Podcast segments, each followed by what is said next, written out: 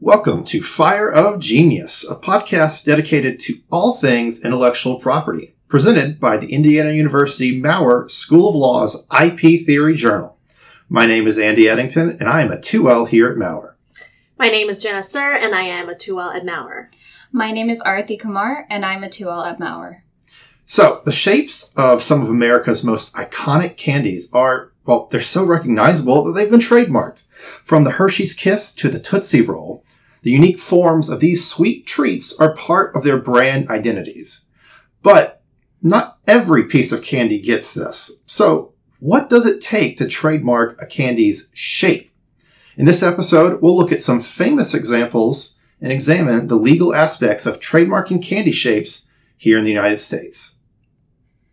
So it might be helpful to kind of discuss what we need to trademark a candy shape before we talk about any huge legal disputes surrounding it. So, um, product shapes can't be copyrighted because when you think about it, copyright really only covers creative works and not sure if a candy shape can exactly be qualified that way. So registering a trademark is really the only way candy makers can protect the exclusive use of their shape.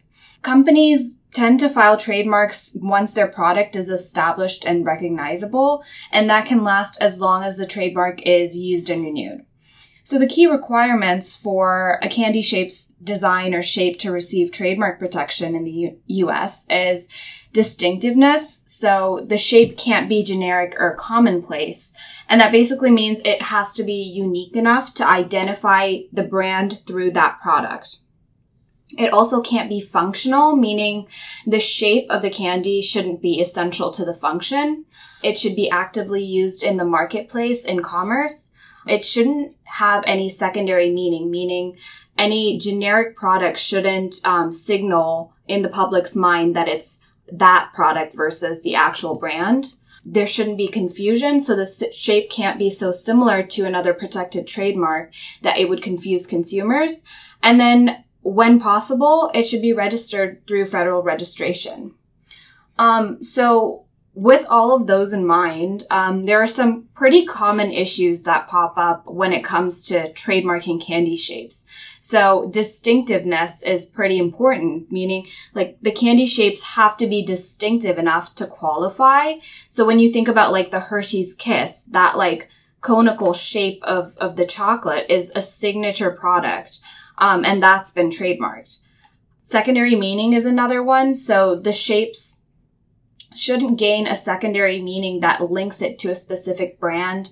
That's not the original product. And this can be pretty challenging to prove. And, and it's typically one of those um, issues that leads to a lot of trademark dispute. Another one is functionality. So a shape can't be utilitarian or functional. So they can't be they can't like provide any functional use to the actual product itself. And like a good example of that is the candy cane shape. So the basic candy cane shape is is designed to like hook it onto a tree. So that's kind of functional and so it can't be trademarked. Another big issue is the scope of a trademark. Like trademarks on candy shapes tend to be narrow in scope and so the broader they get, the easier it is to challenge that.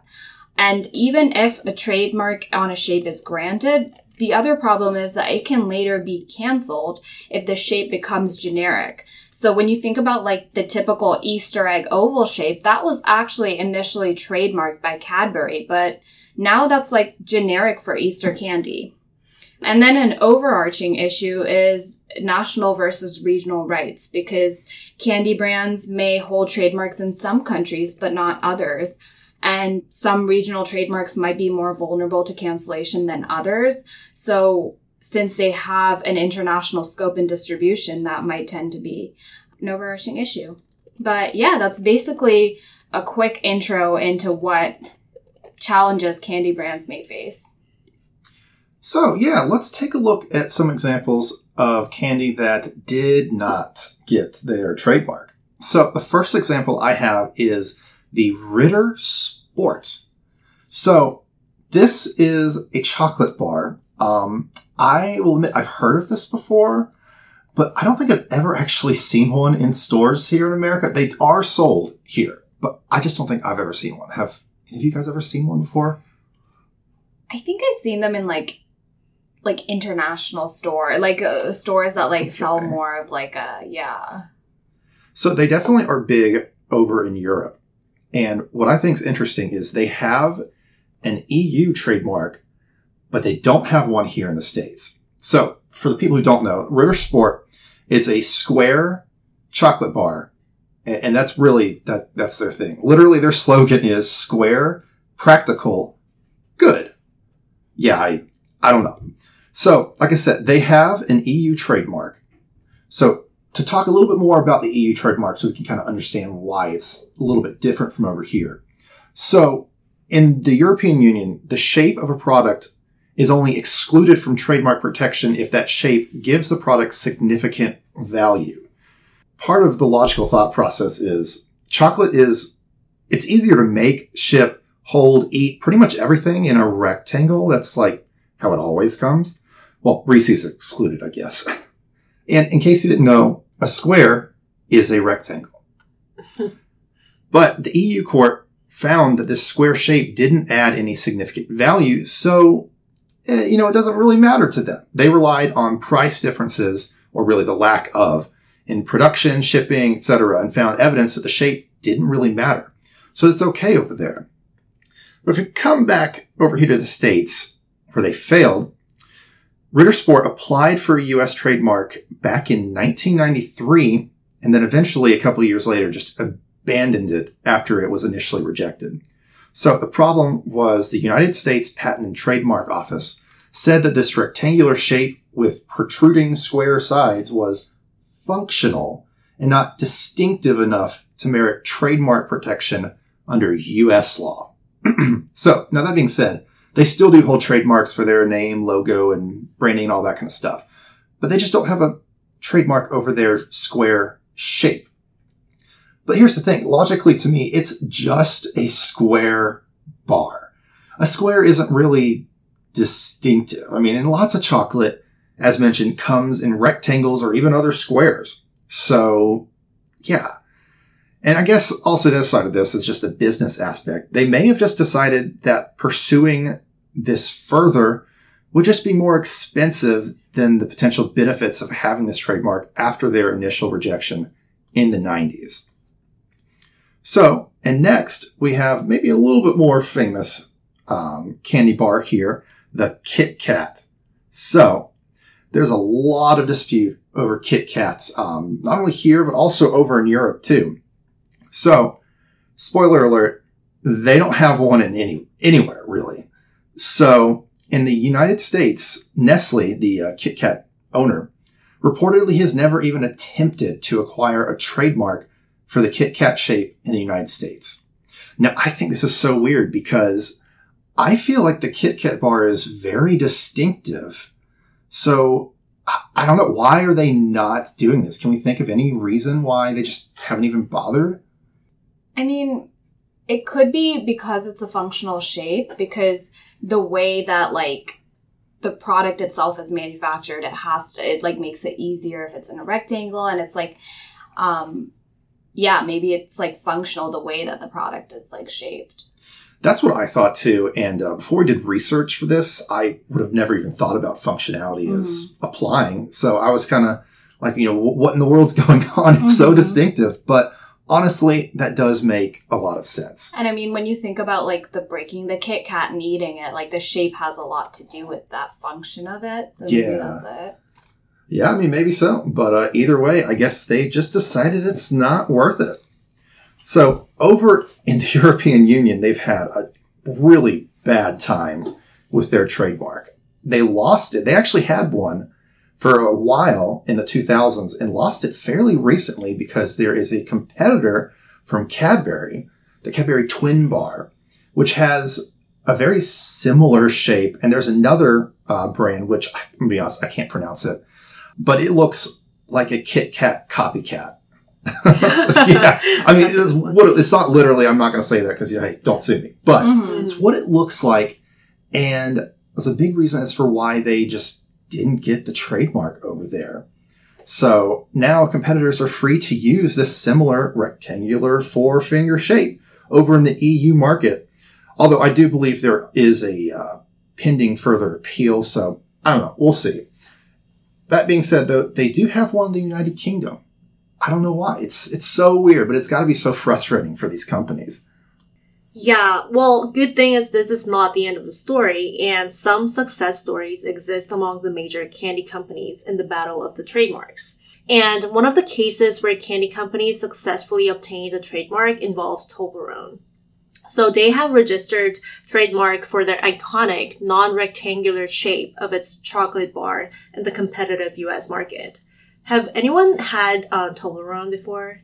Yes, they're so good. Mhm. Oh, they're really one like of my them. favorites. So, how they obtained the trademark is that the parent company of Toblerone, which is Mondelez International, they registered a U.S. trademark for the three-dimensional configuration of a three-sided triangular bar made up of multiple stacked triangles in 2017. And this trademark covers the overall wedge-like shape and pyramidal peaks, I can't pronounce that word, that made Toblerone bars recognizable. And they held this trademark in other countries since the 1960s, but they only registered it more recently in the US as the brand expanded. So this trademark helps prevent the competitors from selling confusingly similar triangular chocolate bars in the US market. And unlike Ritter Sport, Toblerone was able to convince the USPTO that its irregular prism shape was non-functional and distinctive enough to warrant trademark protection. And there's another success story of a candy company obtaining their trademarks involving Hershey's. So the Milton S. Hershey, he first founded the Hershey Chocolate Company in 1894. And by doing that, he obtained some of the earliest trademarks for Hershey's, branded cocoa and baking chocolate in the early 1900s. And they began producing packaging milk chocolate bars in the 1900s, and they ended up launching the Hershey's Milk Chocolate Bar in the 1900s. And this was the Hershey's first nationally marked candy bar. As early enough in the 1906, the Hershey registered one of the earliest trademarks for the name Hershey's for chocolate and cocoa. And um, Milton also trademarked the name Hershey's Milk Chocolate in 1911. Milton Hershey was very strategic in doing the doing this by doing this as early on in the company as they launched the new candies like Hershey's Kisses in 1906 and Hershey's Syrup in 1926. So they filed for the federal trademark registration through the United States Patent and Trademark Office. Um, and this process also involved submitting an application specimens showing the use of the mark in commerce and the fees. So the trademark for Hershey, they cover the word marks, stylized names, packaging designs, and product shapes. So I would say this trademark for Hershey is comprehensive enough to cover their brand names and their iconic candy shapes, which includes the Hershey's Kisses. And as the company expanded, they kept renewing their trademarks periodically and they demonstrated their continued use in marketing and they could successfully maintain their long-standing rights over the candy brand names and designs as opposed to the Ritter Sport and the Kit Kat. This led me to think what were the factors that led to both Toblerone and Hershey successfully secure their strong international trademark protection for their, I would say, like one of the kind chocolate bar form. And it was interesting that they shared some similarities that helped both companies successfully obtain and defend a trademark for the unique shape of the chocolate bars. And there are some key factors, and one of them is the early registration. As I mentioned earlier, Hershey started trademarking their shapes like Hershey's Kisses as early as 1927. And Toblerone also registered the prism shaped trademark in the 1960s in its home country of, of Switzerland. And by doing so, they established the legal protection very early on. What I also think helped them to register um, trademark is the inherently distinctive shapes. I think this sets these two companies apart from the Ritter Sport, because as you may all know, like the iconic kiss shape from the Hershey's chocolate is unique enough, especially back in the days when it was introduced to qualify for the protection. And similarly, the irregular triangular prism shaped, it really stood out from any other candy bar when it was first created in 1908. And it, of course, gave it the inherent distinctiveness. And going back to the legal point that Artie mentioned earlier, so these both designs were non-functional. So the USPTO ruled that the arbitrary shape of Hershey's chocolate, they serve no utilitarian purpose compared to the common shapes like red rectangles, well, for like real sport. And also for Toblerone's candy shape, it was also non-utilitarian because it was clearly just serving as an indicator of brand identity rather than giving a functional purpose. Because me personally cannot even think of like how this Toblerone's candy shape could be functional. So to me, it makes a lot of sense. And there were a lot of efforts from the company's end as well because they were very aggressively defending their rights and willing to litigate. Well, for example, Hershey's, they employ a legal team to actively monitor and aggressively protect their trademark portfolio. And they use cease and desist orders and they litigate if needed. And same goes for Toblerone. And when their triangular or uh, pyramid shaped chocolates emerged, they took legal action to protect its shape trademark rights. Some other efforts include like marketing emphasis, which includes like advertising and packaging that focuses on the unique shapes of Hershey's brand and the Toblerone's iconic shape and the fact that they kept renewing the trademarks and expanding the registration process internationally also led to the successful defending of the trademark rights. So both Hershey's and Toblerone secured broad rights through early wise registrations and refusing to back down on enforcement over almost a century. So their preservance cemented their shape trademarks despite a lot of challenges. That's so interesting. Something I like remembered about Toblerone specifically is that they actually had patents early on before they even looked for, to trademark registration. So I wonder if they established market power using the patents and like had that economic power. And then they kind of figured, okay, like now that we have sort of set this industry standard for ourselves, now we can look to trademark. Mm-hmm. So, the unique shapes of America's classic candies have really become ingrained in our collective consciousness. So for these major candy makers, trademarking these iconic forms provides legal protection from competitors trying to copy them. So some of these brands we highlighted today have stood the test of time, thanks in part to those unmistakable shapes that just, well, scream their names. And uh, other brands, well, maybe try not being so square. Sorry, I had to. well, that's all the time we have for today. Thank you so much for joining us on this episode of Fire of Genius. You can follow us on X, formerly known as Twitter, at CIPR Maurer IPTH, or reach out to us on our website at iptheory.indiana.edu. Thank you for listening, and we hope you tune in again next week.